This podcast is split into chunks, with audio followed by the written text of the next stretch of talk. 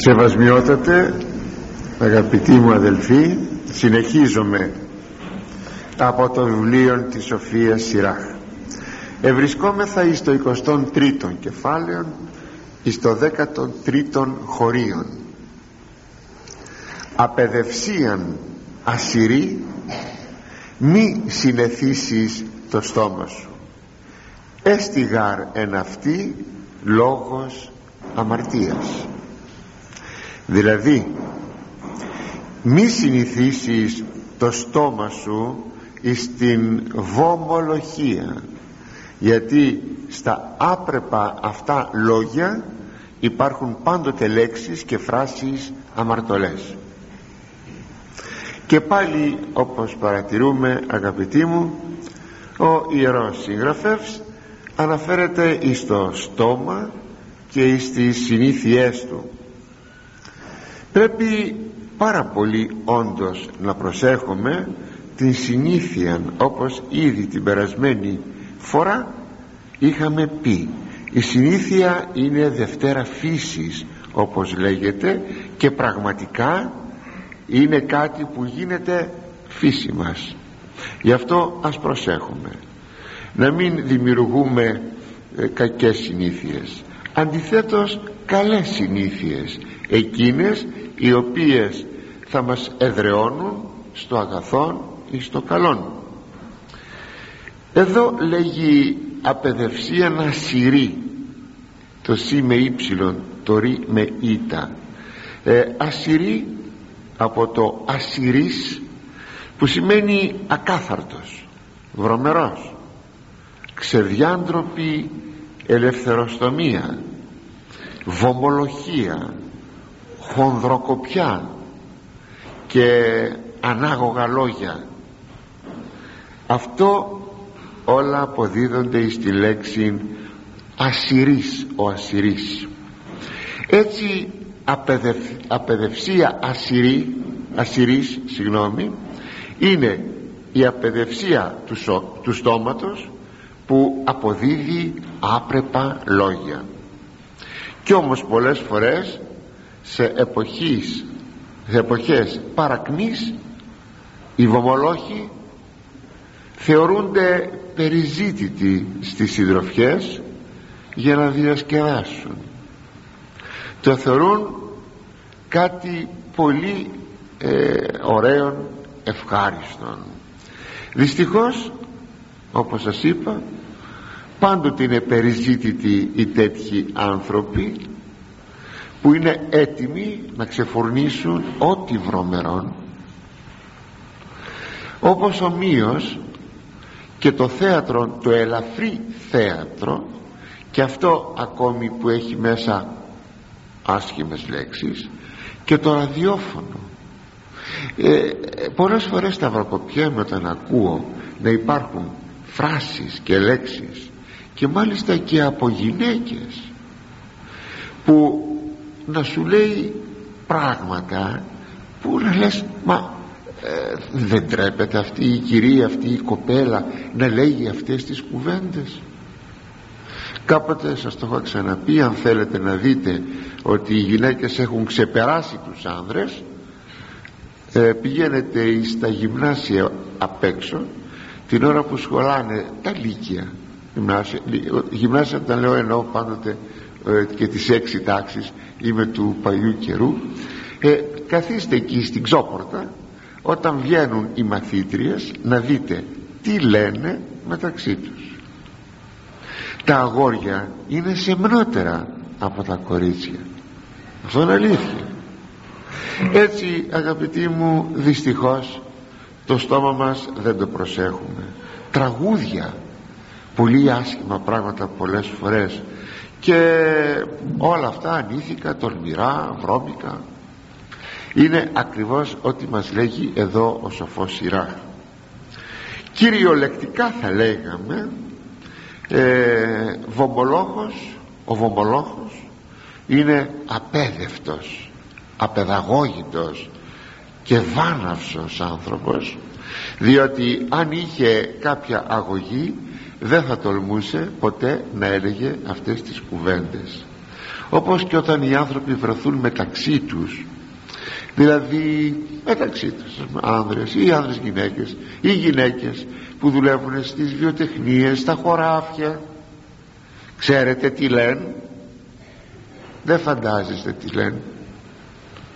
Πολύ άσχημα πράγματα λένε μεταξύ τους.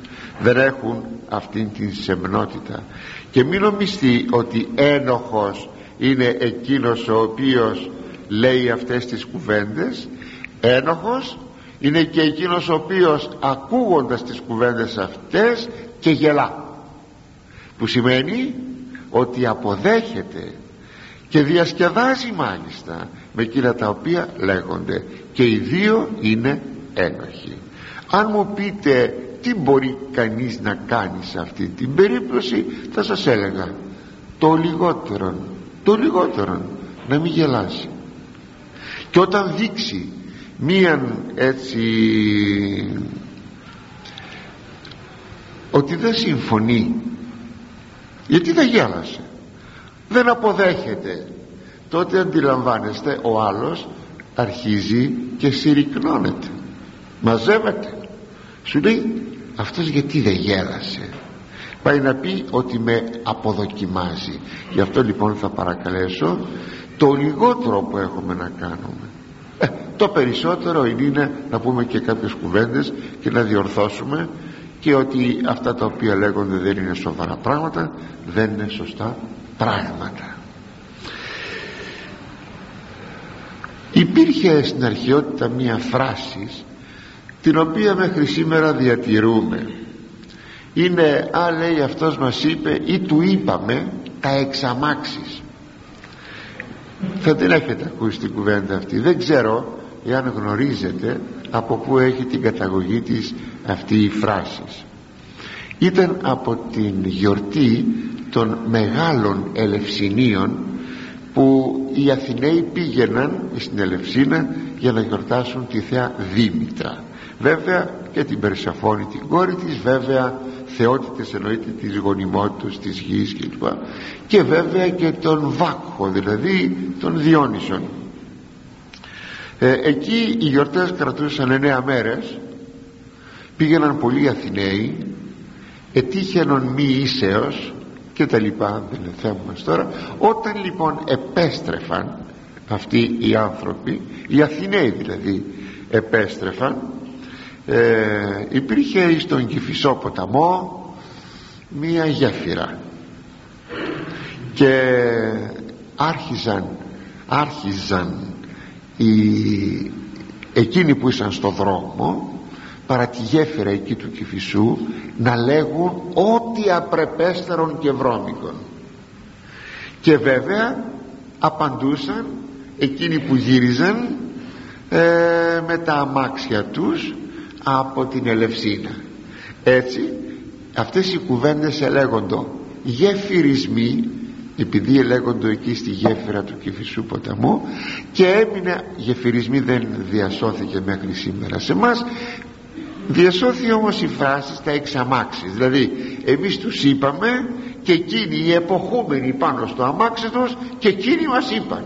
Τους είπαμε και μας είπαν τους είπαμε και μας είπαν. Ήταν δηλαδή στις συνήθειες της γιορτής των εορτών της Δήμητρας. Άσχημα πράγματα. Άσχημα πράγματα. Κάποτε η γλώσσα βέβαια συγκρατείται από το εξωτερικό περιβάλλον ή από την παρουσία κάποιου ή κάποιων σοβαρών προσώπων. Όσο να είναι κρατούμε τα προσχήματα. Δεν λέμε κάτι το άπρεπο το άσχημο. Τροποντινά το περιβάλλον μας επιβάλλεται όταν όμως το πρόσωπο κρυφτεί και κρύβεται με το να βάλει μία προσωπίδα μία μουτσούνα κάτι που συμβαίνει στις απόκριες τότε βεβαίως αφού εκρύβει το πρόσωπο τότε βγαίνει ένας ολόκληρος οχετός βρωμιάς από το στόμα αυτού του ανθρώπου που κατά τα άλλα είναι σοβαρός όταν είναι στο περιβάλλον του το οποίο υποτίθεται ότι είναι σοβαρό το περιβάλλον του. Γι' αυτό λοιπόν θα λέγαμε έχει καλός ο Κύριος μας είπε ότι εκ του περισσεύματος της καρδίας το στόμα λαλεί τι έχει στην καρδιά σου; Αυτό που περισσεύει αυτό βγαίνει ξεχυλάει από το στόμα σου. Έχεις αγαθή καρδία. Αγαθά πράγματα θα πεις. Έχεις βρώμικη καρδιά. Βρώμικα πράγματα θα πεις. Και λέει ο Κύριος ο αγαθός άνθρωπος εκ του αγαθού θησαυρού εκβάλλει αγαθά. Και ο πονηρός άνθρωπος εκ του πονηρού θησαυρού εκβάλλει πονηρά βλέπετε λοιπόν ότι δεν είναι τι θα πεις αλλά ποιος είσαι. Εάν είσαι ένας σωστός άνθρωπος τότε η καρδιά είναι ένα δοχείο αγαθών πραγμάτων. Και όταν ξεκυλάνε αυτά ξεχυλούν βγαίνουν από το στόμα είναι όλα αγαθά. Όταν όμως δεν είσαι αγαθός άνθρωπος εσωτερικά τα πράγματα μυρίζουν, βρωμούν, όζουν τότε βεβαίως θα βγουν από εκεί βρώμικα λόγια. Ο Απόστολος Παύλος μας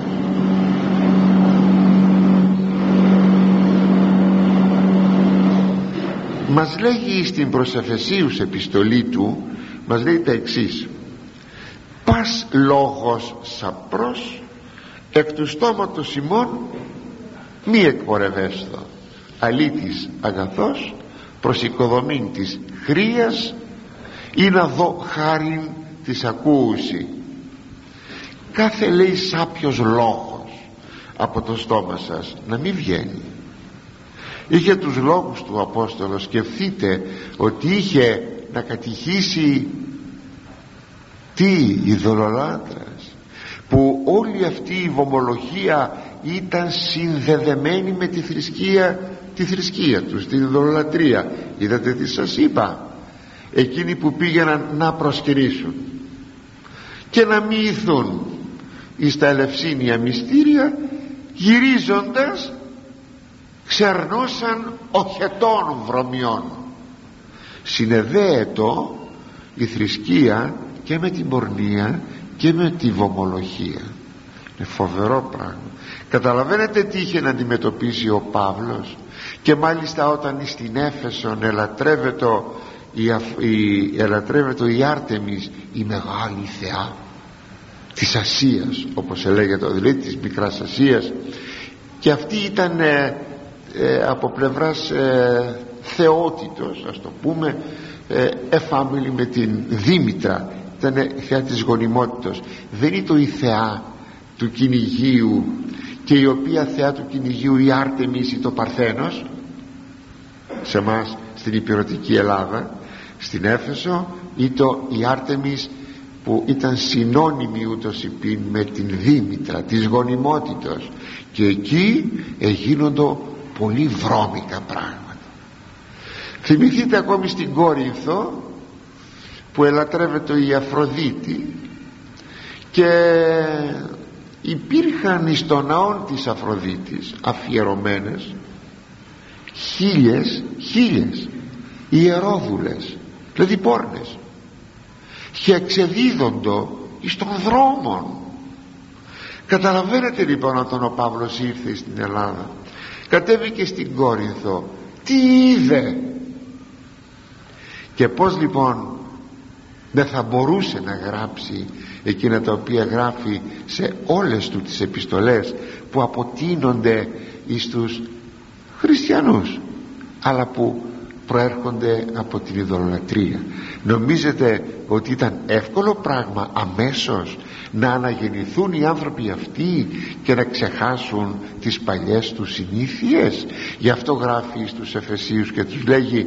πας λόγος σαπρός κάθε κουβέντα λόγος κουβέντα σάπια να μην βγαίνει από το στόμα σας.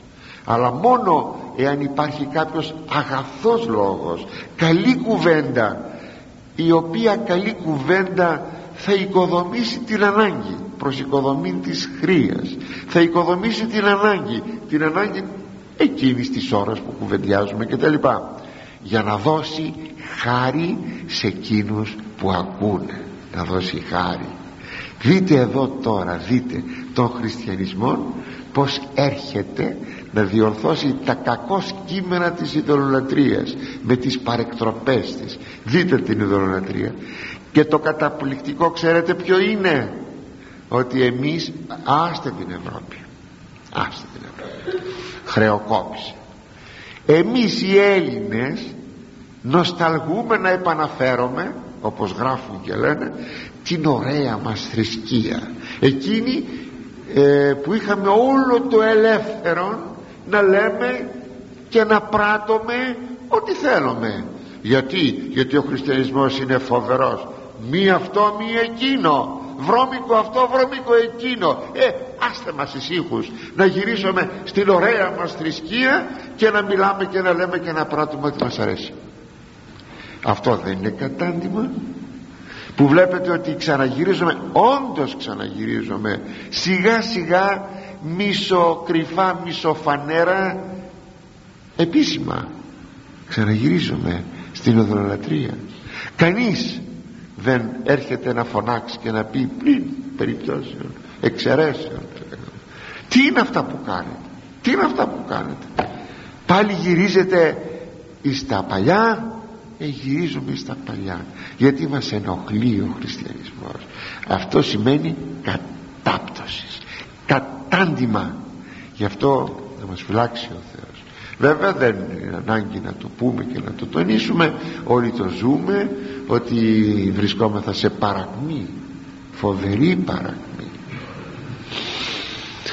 Όλα αυτά τα άσχημα λόγια προσέξτε τι είπα το κόψα.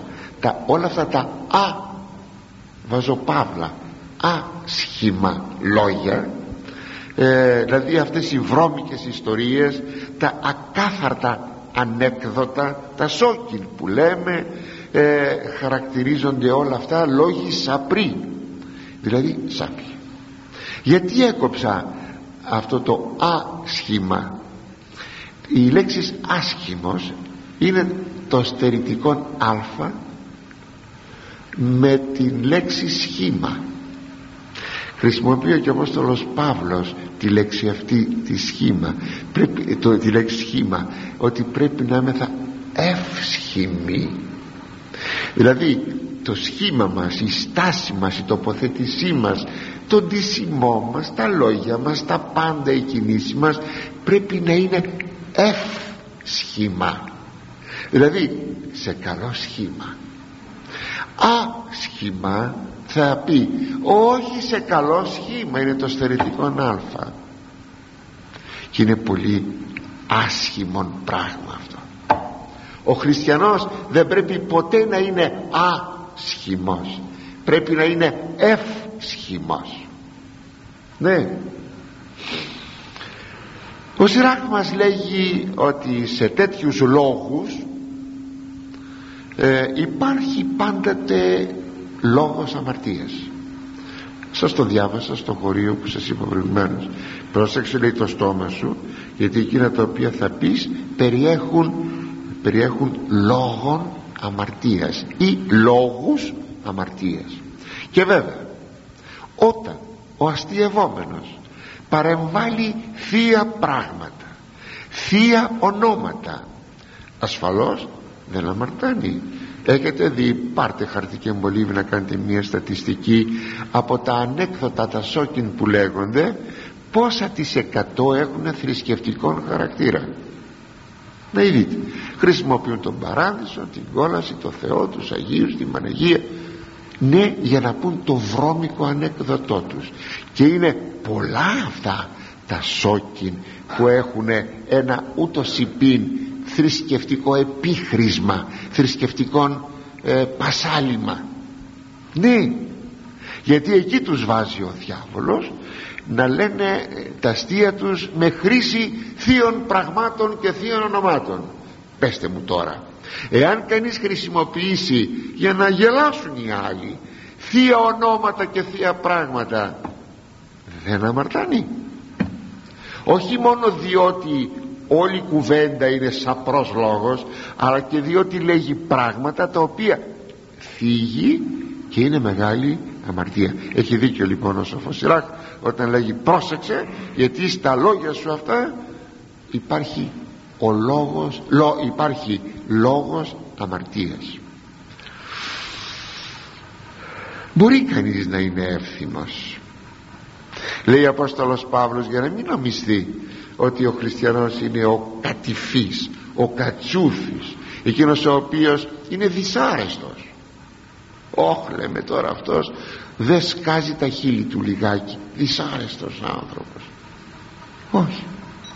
Ευθυμίτης λέει ο Απόστολος ψαλέτου βλέπετε ότι το θεωρεί μια κατάσταση. Είναι κάποιος εύθυμος έχει λόγους να είναι εύθυμος να ψάλει τώρα το λέει για μια ειδική εκεί περίπτωση. Εγώ μένω στο ευθυμίτης δηλαδή είναι κανείς εύθυμος. Γιατί ο χριστιανός; Ο κατεξοχήν εύθυμος αγαπητοί μου είναι ο χριστιανός μην νομίζετε ότι η αμαρτία είναι εκείνη η οποία μας, μας ευθυμεί. Λάθος. Πρέπει να είσαι πολύ χοντροκομμένος άνθρωπος να πεις ότι πέρασες πολύ όμορφα και χάρηκε η ψυχή σου με εκείνα τα οποία έγιναν και υπόθηκαν και είσαι εύθυμος. Πολύ χοντροκομμένος άνθρωπος. Ο επιτρέψτε μου τη λέξη τη χρησιμοποιούν πολύ οι πατέρες της Εκκλησίας μας αν είσαι φιλόσοφος νους. Δηλαδή άνθρωπος σοβαρός. Αυτό θα πει φιλόσοφος νους. Άνθρωπος σοβαρός άνθρωπος σκεπτόμενος. Και χριστιανός να μην ήσουν δεν θα καταδεχόσουν να κατέβεις τόσο χαμηλά. Μπορείς λοιπόν να είσαι ευχάριστος. Μπορείς να είσαι εύθυμος. Ο λόγος σου τι λέει εδώ ο Απόστολος Παύλος; Πρέπει να είναι ο λόγος σου χαρίς χαριτωμένος. Ευχάριστος. Που ο χαριτωμένος λόγος ο ευχάριστος λόγος ξεκουράζει αναπαύει γι' αυτό λέγει για να δώσει χάριν ή να δω χάριν της ακούσης. Γι' αυτό το λέγει ο Απόστολος Παύλος. Και ακόμη μας λέει στην προσκολασαής επιστολή του. Ο λόγος ημών ο λόγος σας πάντοτε προσέξτε πάντοτε. Που σημαίνει ότι πάντα η καρδιά σας πρέπει να είναι δοχείων αγαθών πραγμάτων. Όχι να είναι μοιρασμένο το δοχείο αυτό με κάποια στεγανά που άλλοτε μένει να λέμε τα καλά και άλλοτε να λέμε τα βρώμικα. Όχι. Πάντοτε λέει ο λόγος σας ενχάρητη είδατε να είναι χαριτωμένος να είναι χαρίης. Ενχάρητη αλλά ηρτημένος. Να είναι νόστιμος ο λόγος σας αλλά τι ηρτημένος αλατισμένος όχι άνοστος. Διότι ε, τι είναι τα άνοστα λόγια; Είναι οι μορίες, οι βλακίες, οι ανοησίες τα χαζά τα χαζά να το πω και έτσι απλοελληνικά ενώ ε, όταν κανείς λέει ωραία πράγματα ε, τότε ο λόγος του είναι νόστιμος αλατισμένος ιδένε πως δι ημάς ενιαικάς το αποκρίνεστε. Και πρέπει να γνωρίζει ο καθένας πως πρέπει να μιλάει πως πρέπει να αποκρίνεται και ούτω καθεξής. Ποτέ λοιπόν βρώμικος λόγος. Και το πεπαιδευμένο στόμα το παιδαγωγημένο στόμα ανοίγει και αυτό στον εθισμό. Στη συνήθεια τα παιδιά σας προσέξατε να αποκτούν καλές συνήθειες. Στα λόγια τους. Αν κάποτε μεταφέρουν από το σχολείο τα μικρά παιδιά του νηπιαγωγείου αν θέλετε ακόμη τα παιδιά. Βρώμικες λέξεις. Ε, μην τα δίρετε προσέξτε μην τα δίρετε δεν φταίνε. Ό,τι ακούν ταρπάζουνε. Αλλά μόνο θα πείτε παιδάκι μου αυτή τη λέξη την ακούει ο Χριστός και δεν του αρέσει μα μαμά μπαμπά ξέρω εγώ το λένε στο σχολείο. Ναι παιδάκι μου αλλά αυτά τα παιδιά ε, δεν ξέρουν πολλά πράγματα. Δεν αγαπάει ο Χριστός τέτοιες κουβέντες. Τις ακούει και μετά δεν θα σε αγαπάει ο Χριστός. Προσέξτε με όχι ο Χριστούλης ο Χριστός. Έτσι ο Χριστός. Λοιπόν το πεπαιδευμένο στόμα ανήκει στον εθισμό και πρέπει να μάθουμε και τον εαυτό μας. Όχι να λέμε στα παιδιά αυτά και εμείς να λέμε βρώμικες κουβέντες στο σπίτι μας. Και τον εαυτό μας και στα παιδιά μας τα πράγματα να οδηγούνται εκεί στον καλών εθισμών γι' αυτό λοιπόν αγώνα αγαπητοί μου για καλές συνήθειες. Αν μου πείτε παρότι θα σας πω κάτι που είναι ανάποδο παρακάτω θα σας το πω θα μου πείτε μα είναι ανάποδο εγώ θα έλεγα μην απογοητευτεί κανείς και πει δεν μπορώ να διορθωθώ μπορεί άμα θέλει. Θέλει πολύ αγώνα. Μη μου πείτε αυτό που λέει ο παρακάτω στίχος ο δέκατος πέμπτος. Άνθρωπος συνεθιζόμενος λόγης ονειδισμό εν πάσες ημέρες αυτού ου μη παιδευτεί άνθρωπος που έχει συνηθίσει λέει να λέγει διαρκώς υβριστικούς βρώμικους λόγους ποτέ σε όλη του τη ζωή δεν θα διορθωθεί. Αυτό λέει. Μη μου πείτε μα εσείς μας, μας, μας είπες ότι να διορθωθούμε εδώ λέει δεν θα διορθωθεί κανείς ποτέ θέλεις; Άμα θέλεις αδερφέ μου μπορείς. Θα κουραστείς. Δεν πειράζει. Όπως ε, λέμε αφιρόστομος τι λέγει ο ψαλμοδός; Θου Κύριε φυλακήν το στόματί μου και θύραν περιοχής περί τα χείλη μου. Βάλε φύλακα σκοπιά στο στόμα μου και βάλε κάγκελα πόρτα θύραν περιοπής να κλείνει το στόμα μου και να μην λέει βρώμικα πράγματα.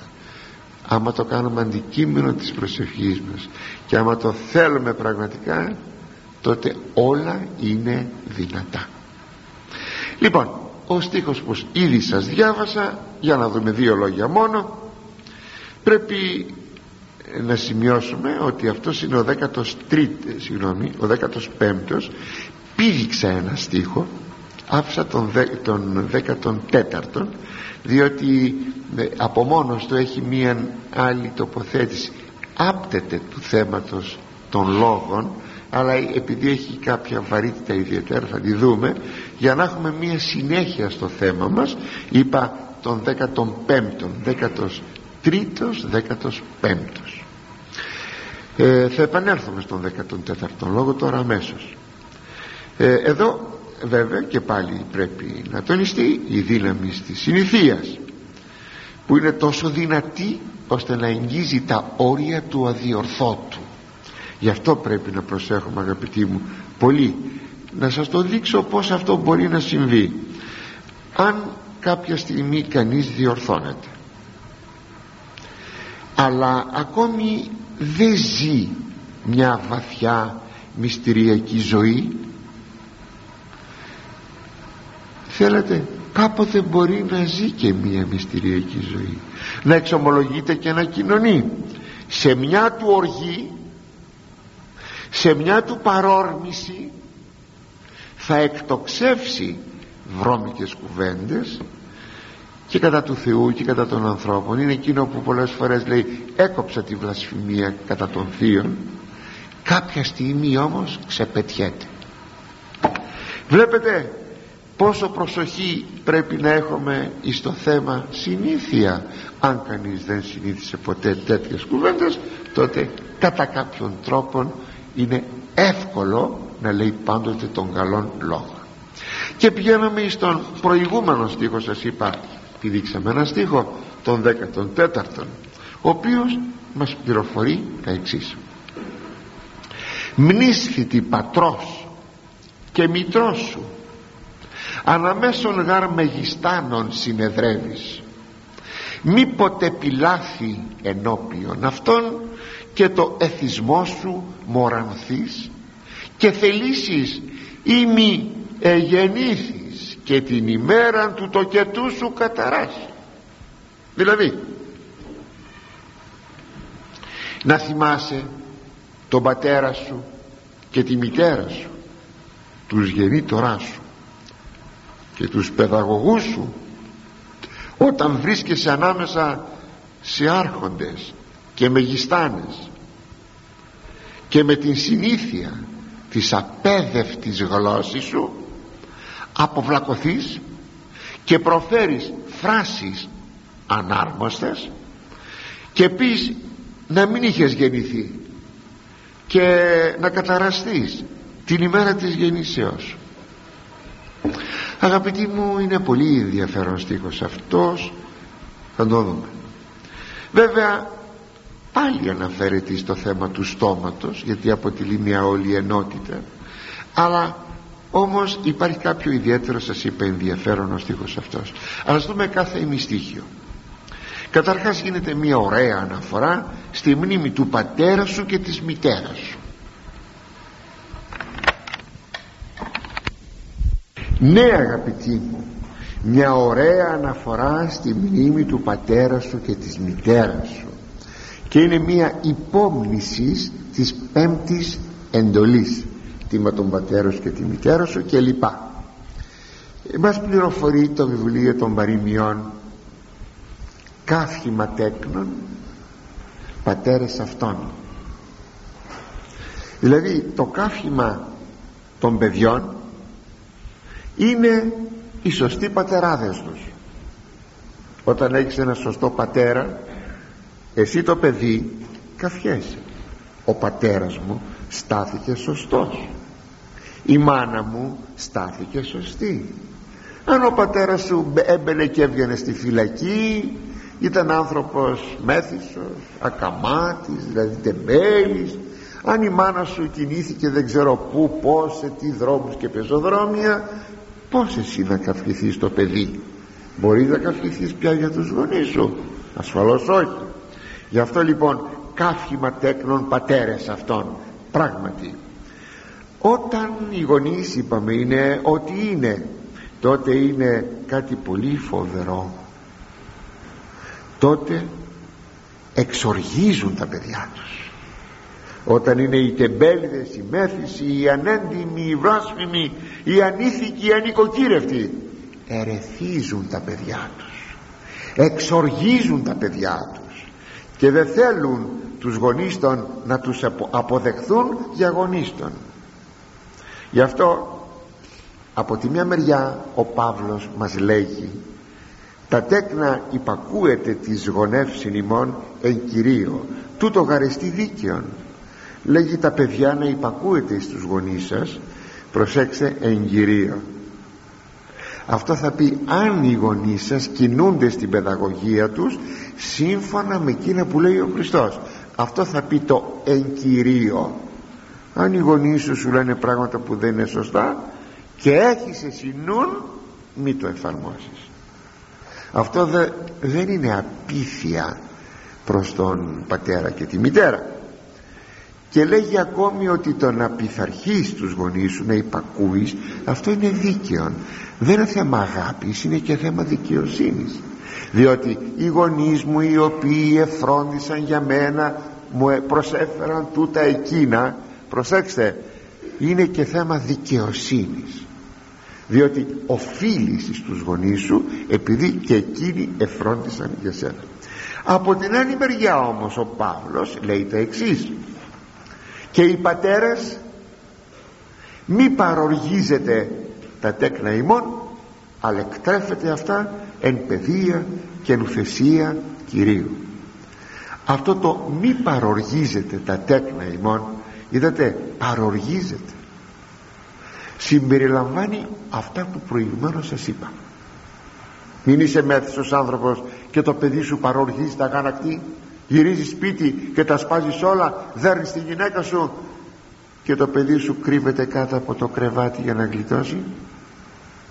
Ναι ναι μια παλιά παλιά ιστορία. Έτσι συνέβαινε. Την εικόνα που σας είπα τώρα. Το παιδί αυτό έπαθε ψυχοπάθη. Ε βέβαια. Όταν ήξερε κάθε μέρα ότι θα έρθει ο σύζυγος και θα τα κάνει λίμπα μες στο σπίτι ε βέβαια το παιδί σιγά σιγά έπαθε ψυχοπάθεια. Και ήταν ένα θαυμάσιο παιδί.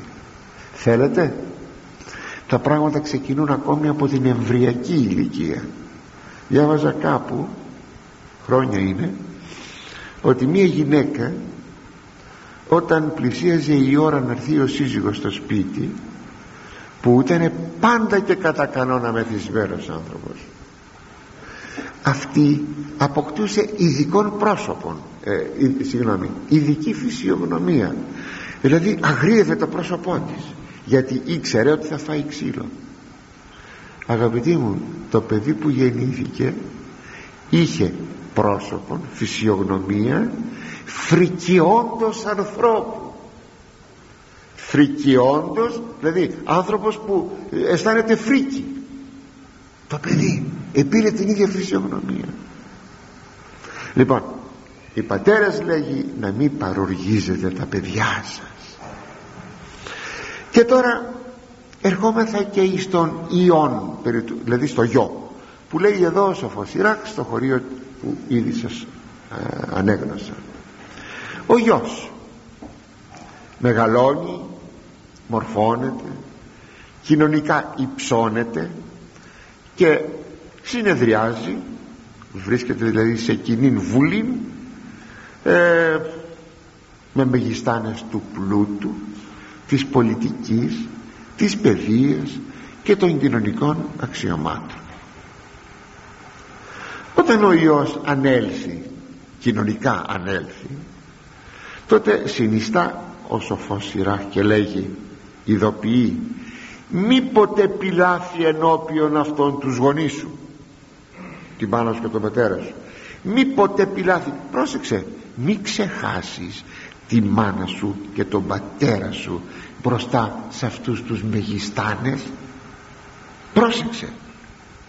Πράγματι είναι ένα μάλλον σύνηθες φαινόμενο αγαπητοί μου όταν κανείς ανέλθει κοινωνικά να κρύπτει την κοινωνική του καταγωγή και να μην παρουσιάζει τους γονείς του γιατί ντρέπεται πως εγώ τώρα να παρουσιάσω στο σπίτι. Μπορεί να είναι ο πατέρας μου και η μάνα μου αλλά τους βάζουμε στην κουζίνα να καθίσουν στο τραπέζι όταν ήρθαν επίσημοι άνθρωποι στο σπίτι μας. Απαπα πατέρας μου άξαστος. Η μάνα μου απόρφωτη.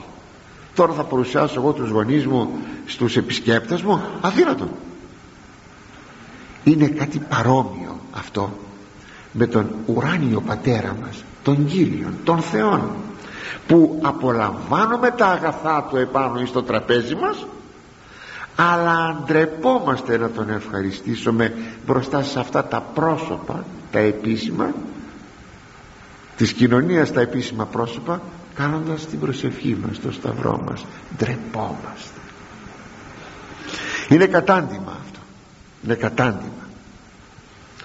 Εσείς άμα πήγατε α, συμπτωματικά σε καμιά δεξίωση ε, εγώ έχω πάει λέει πως έχω πάει φεύγει ο στρατηγός έρχεται ο στρατηγός. Δηλαδή φεύγει ο παλιός έρχεται καινούργιος να κάτι τέτοια στη στρατιά εδώ στη Λέσχη στη στρατιωτικής στη Λάρισα στην ε, αεροπορία.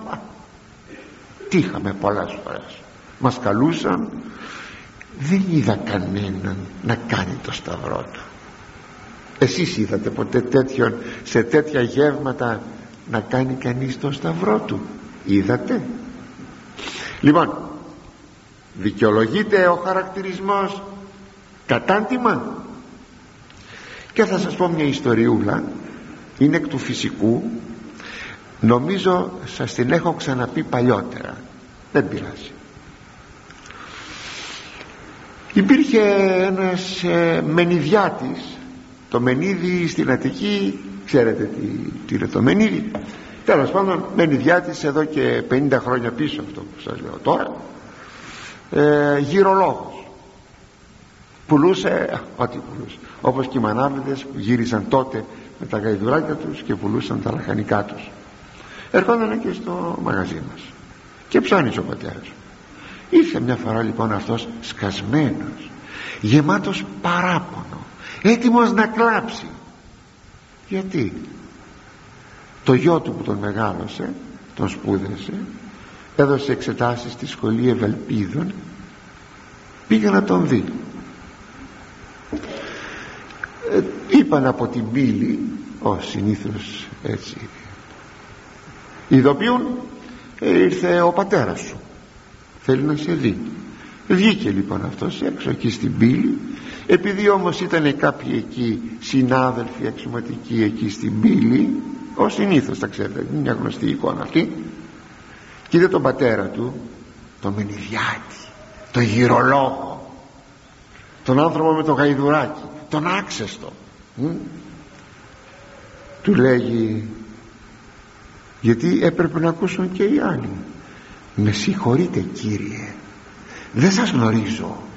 Κάποιο λάθος έχετε κάνει τα ακούσατε. Πήγε να σκάσει ο άνθρωπος πήγε να σκάσει καλά ήταν τα λεφτά τόσα χρόνια που μορφωνόταν που έτρωγε, που έπινε που ντυνόνταν τώρα δεν σας γνωρίζω κύριε. Γιατί; Για να μην ντροπιαστεί ε, στους συναδέλφους.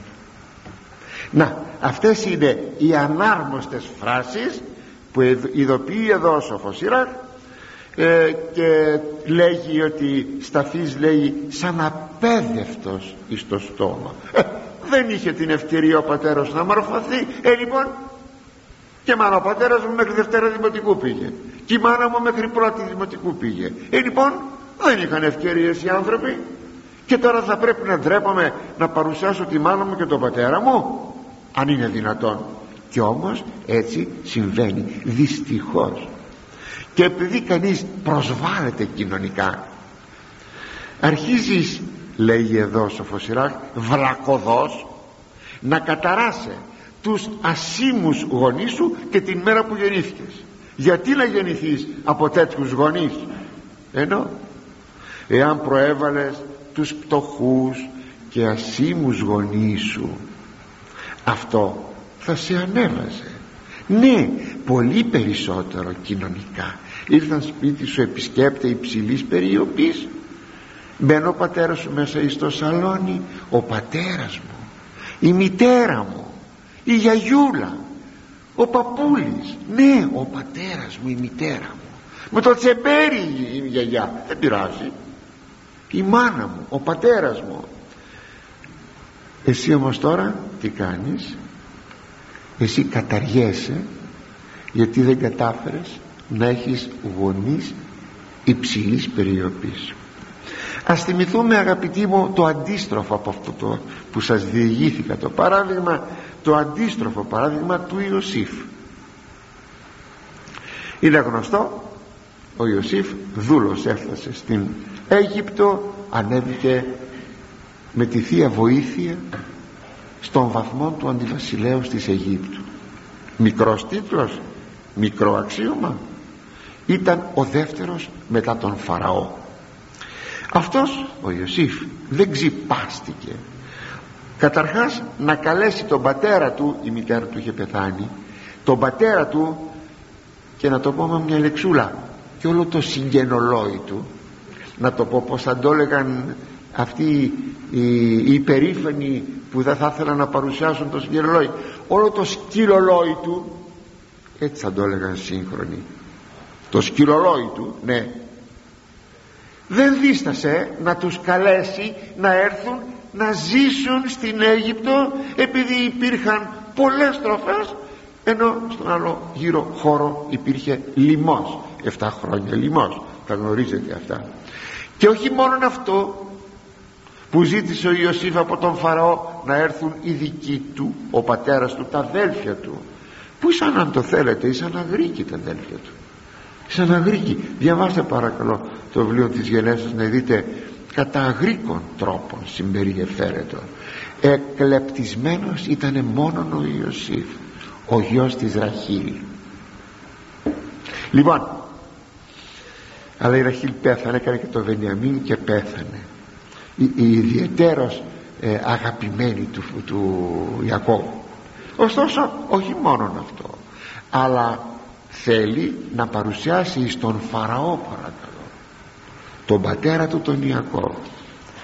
Να σταχυολογήσω όταν το θυμήθηκα αυτό αχ λέω θα σταχυολογήσω και μερικές έτσι κουβέντες από ένα διάλογο που διαμήθηκε ανάμεσα στον Φαραώ και τον Ιακώβ. Έχει περισσότερα αλλά κάτι λίγο σας λέω τώρα εγώ εσάς. Ελθόν δε ο Ιωσήφ συγγνώμη ελθόν δε Ιωσήφ απήγγειλε το Φαραώ λέγον ο πατήρ μου και οι αδελφοί μου ήλθον εκ γης Χαναάν και ειδού εισήν εν γη Γεσέμ αυτή η γη Γεσέμ ήταν μια περιοχή κοντά στην Ερυθρά θάλασσα πάρα πολύ γόνιμη και σπουδαία που τελικά ο Φαραώς συνεφώνησε να μείνουν και να αναπτυχθούν εκεί μέσα σε εκείνη την έφορη γη. Είδατε ε, απήγγειλε εις τον Φαραών και ευθύς παρουσιάζει ε, είχε προηγουμένως παρουσιάσει κάποια του αδέλφια τώρα παρουσιάζει τον πατέρα του. Ε, τον Ιακώβ. Ακούστε πως το λέει η Γραφή. Εισήγαγε δε Ιωσήφ Ιακώβ τον πατέρα αυτού και έστησε αυτόν εναντίον εναντίον θα πει μπροστά εναντίον Φαραώ και ευλόγησε Ιακώβ τον Φαραώ. Τον εισήγαγε στο παλάτι. Και ο Ιακώβ λέγει στάθηκε μπροστά στο Φαραώ και ευλόγησε τον Φαραώ ο Ιακώβ. Ο Ιακώβ τι ήταν; Ένας βουκόλος. Δηλαδή έβασκαν πρόβατα. Ήταν κτηνοτρόφος. Αλλά στα μάτια του Θεού ο Ιακώβ ήταν ο Ισραήλ ήταν ο ευλογημένος. Δεν μπορούσε να παρασταθεί μπροστά του κανένας Φαραώ και κανένας άνθρωπος μεγάλος και υψηλός της ε, γης αυτής. Εν τούτης, διότι είναι ο πρόγνος του Μεσσίου. Εν τούτης, κατ' εμφάνιση είναι ο Βουκόλος ο Τσομπάνης που εμφανίζεται στο παλάτι του Φαραώ χαριτωμένη σκηνή αυτή. Και ακούστε μια ωραία στοιχομηθεία. Είπε δε Φαραώ το Ιακώβ πόσα έτη ημερών τη ζωή σου γέροντα πόσο χρονών είσαι; Ωραία στοιχομηθεία πόσο χρονών είσαι; Και είπε Ιακώβ το Φαραώ και απαντά ο Ιακώβ «Εϊμπέρε των ετών της ζωής μου ας παρικό εκατόν τριάκοντα έτη μικρέ και πονηρέ γεγόνασιν εϊμπέρε των ετών της ζωής μου. Ου αφήκοντο εις τα ημέρας των ετών της ζωής των πατέρων μου ας ημέρας παρόκησαν παρικό εδώ μένω στη γη όσο ζω δηλαδή. Δηλαδή απαντάει τώρα ο Ιακώβ και λέει στον Φαραώ ότι είμαι 130 χρονών. Δηλαδή άλλα 17 χρόνια έζησε ο Ιακώβ στην Αίγυπτο πέθανε 147 είχε δίκιο αυτό που είπε ότι οι μέρες μου είναι μικρές. Μικρές δηλαδή λίγη είναι η ζωή μου. Τι 130 ετών και λέγει ότι είναι λίγη η ζωή του. Ναι συγκρινόμενες οι ημέρες της ζωής του με τους προγόνους του. Πόσο έζησε ο, ο, ο Αβραάμ. Ο Ισάκ δε από τους νεωτέρους τώρα από τον Αβραάμ και εντεύθεν είναι ο μακρύτερος ο, ο μακροβιότερος πάντων της Παλαιάς Διαθήκης. Προσέξτε από τον Αβραάμ και εδώ. Γι' αυτό λέγει ο πατέρας του ήταν ο Ισάκ γι' αυτό λέει ο Ιακώβ ότι είναι μικρές οι, οι ημέρες μου δηλαδή είναι μικρή η ζωή μου. Και πράγματι πέθανε 147 ετών. Και πονηρέ πονηρός από το πόνος δηλαδή κόπος. Πονηρός θα πει κοπιαστικός η ζωή μου είναι μικρή και κοπιαστική. Ε, και ου καθήκοντο δεν έφτασαν λέει τις ημέρες των ετών της ζωής των ε, πατεράδων μου των πατέρων μου. Εκείνοι που έμειναν εδώ πάνω στη γη. Και ξανά πάλι εδώ και ευλόγησε Ιακώβ τον Φαραώ. Εξήλθον συγγνώμη και ευλογήσας Ιακώβ τον Φαραώ εξήλθον από αυτού και αφού τον ξαναευλόγησε βγήκαν από τον παλάτι είδατε τη συμπεριφορά του Ιωσήφ απέναντι στον πατέρα του; Σαν να λέγε στο Φαραώ με ετίμησες ναι με ετίμησες με έκανες αντιβασιλέα. Σου εξήγησα τα όνειρα και με θεώρησες σπουδαίων και όταν εγώ σου είπα τι σχέδιο οικονομικό σχέδιο να φτιάξεις να καταστρώσεις για τα 7 χρόνια του λοιμού είπες ανάμεσα στους συμβούλους σου ποιον καλύτερον και σπουδαιότερον θα βρούμε από τον Ιωσήφ; Είδες πως με επίνεσες; Ε λοιπόν θα σου πω κάτι Φαραώ. Πάνω στα πράγματα θα σου το πω. Αυτός ο πατέρας με γέννησε. Αν με τιμάς αυτός ο πατέρας με γέννησε. Γι' αυτό και εγώ τον τιμώ και σου τον παρουσιάζω μπροστά σου μετά από την παιδαγωγία του στόματος που είχαμε κάποια χωρία στην συνέχεια έρχεται ο ιερός συγγραφεύς στο θέμα αγαπητοί μου των σαρκικών αμαρτιών που είναι εδώ τώρα βλασφημία κατά του Θεού έργο δοτική έργο. Σας το έλεγα αυτό το έργο και λόγο την περασμένη φορά δηλαδή μπορείς να είσαι βλάσφημος κατά του Θεού με τα λόγια. Δηλαδή λόγο. Έργο όταν παραβαίνει σε εντολές του είσαι βλάσφημος κατά του Θεού. Και ειδικότερα στα σαρκικά αμαρτήματα. Είναι εκείνο που και στο δικαστήριο μέχρι σήμερα χρησιμοποιείται. Με ύβρισε με λόγια ύβρις λόγο λέμε. Ύβρις έργο. Πως είναι ύβρις έργο όταν το πούμε στο δικαστήριο μας καταγγέλουν αυτό όταν τον αντίδικό μου τον σπάσω στο ξύλο. Αυτό λέγεται ύβρις έργο.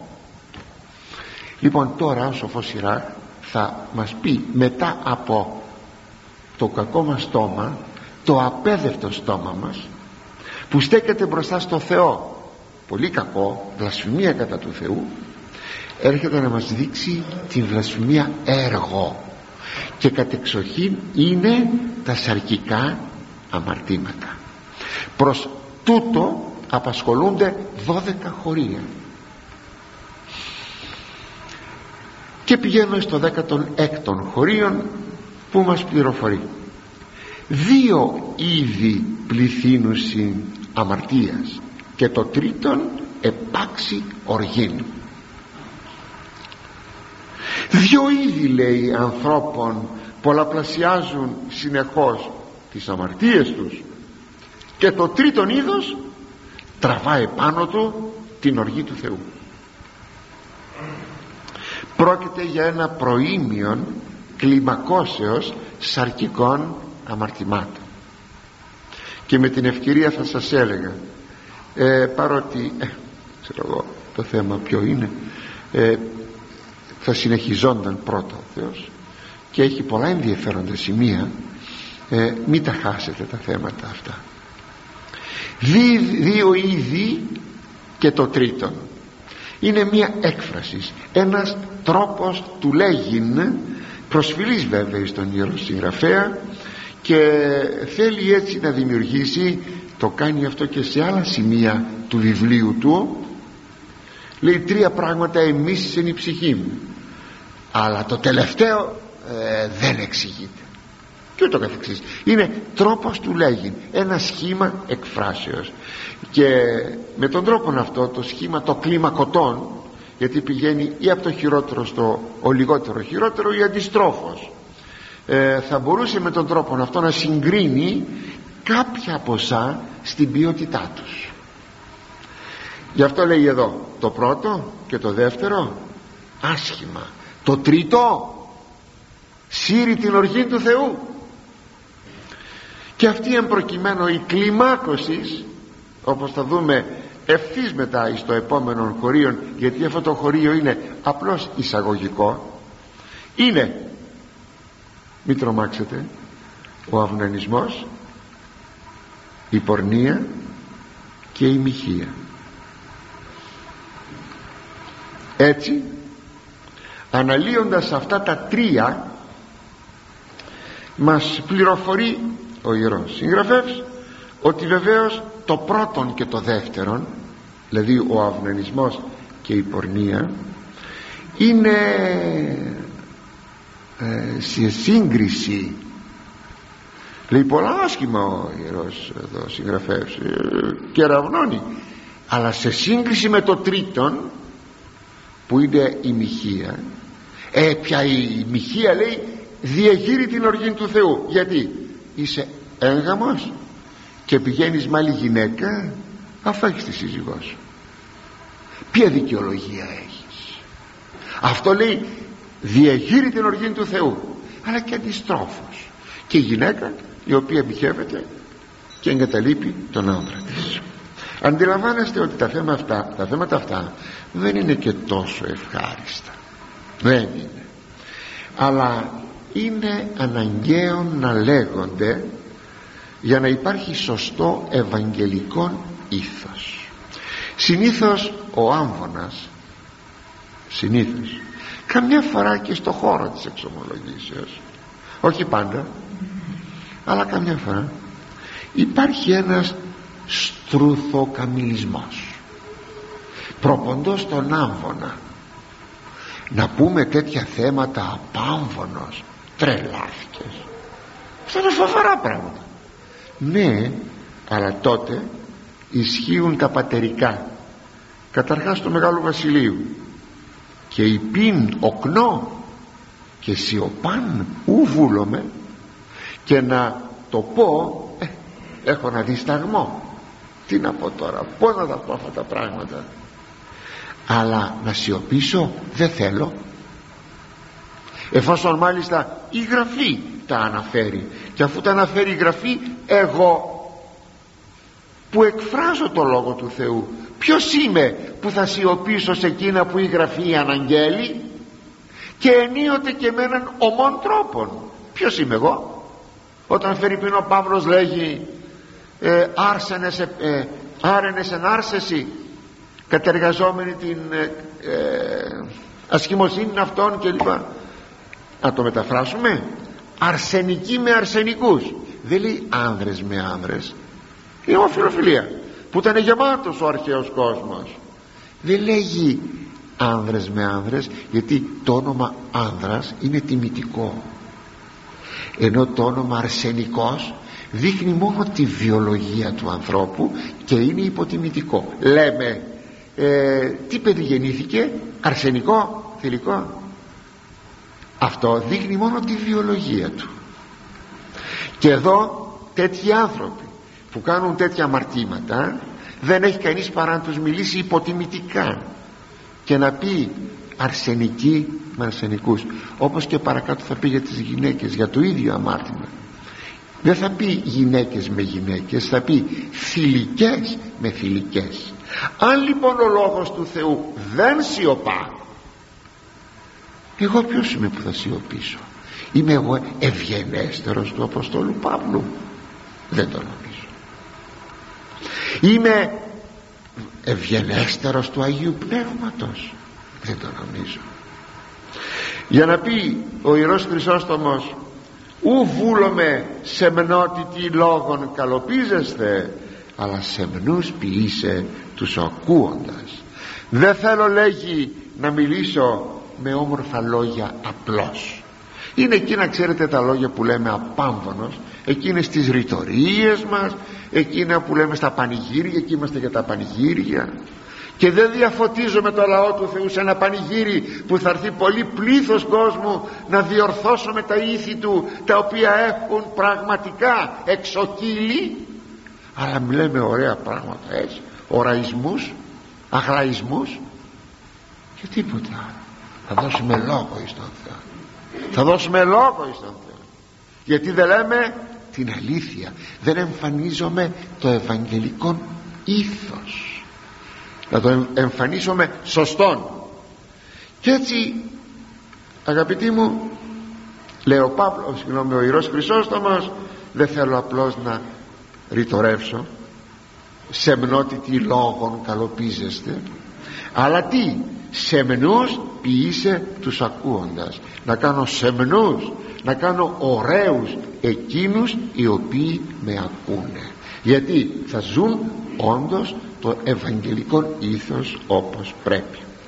Και εφόσον ο Λόγος του Θεού ομιλεί έτσι και εμείς αγαπητοί μου δηλαδή ξεσκεπάζει αποκαλύπτει τις πληγές και εμείς οφείλουμε να αναφερθούμε στα θέματα αυτά. Για να μην πιάσουμε το επόμενο χωρίο που κάνει ένα ξεσκέπασμα βέβαια πάντοτε ευπρεπός γιατί και ο ιεροκήρυξ όταν μιλάει θα είναι ευπρεπής. Δεν θα είναι άνθρωπος ομός με την έννοια να μιλάει α ξέρω εγώ να φυλάξει ο Θεός αλλά θα πει εκείνο το οποίο πρέπει να πει. Και μόνο θα σας διαβάσω το χωρίο επειδή ο χρόνος πέρασε. Είναι ο 17ο στίχος. Ψυχή θερμή ως πυρ και όμενον ου μη σβεστεί έως αν καταποθεί. Άνθρωπος πόρνος εν σώματι αυτού ου μη παύσιτε έως αν εκκαύσει πυρ. Ανθρώπο πόρνο πας άρτος ειδής ου μη κοπάσει έως αν τελευτήσει. Και η μετάφρασής του. Ψυχή που θερμαίνεται από το σαρκικό πάθος. Γίνεται σαν φωτιά που καίει. Και η φωτιά αυτή δεν θα σβήσει έως ότου κατακαεί εξ ολοκλήρου η ψυχή. Άνθρωπος που αμαρτάνει πάνω σε αυτό το ίδιο του το σώμα. Είδατε πάνω σε αυτό το ίδιο του το σώμα. Που είναι ναός του Θεού που είναι που είναι που είναι δεν θα σταματήσει να διαπράττει την αμαρτία έως ότου η φωτιά της απολίας τον κατακάψει. Για εκείνον που πορνεύει κάθε σάρκα είναι γλυκιά προς απόλαυση. Γέρος, γριά, νέα ό,τι να είναι. Δεν θα σταματήσει την αμαρτία του μέχρι το θάνατό του. Τι λέτε είναι ενδιαφέρον θέμα. Σεβασμιότατε όλη την ερχομένη τρίτη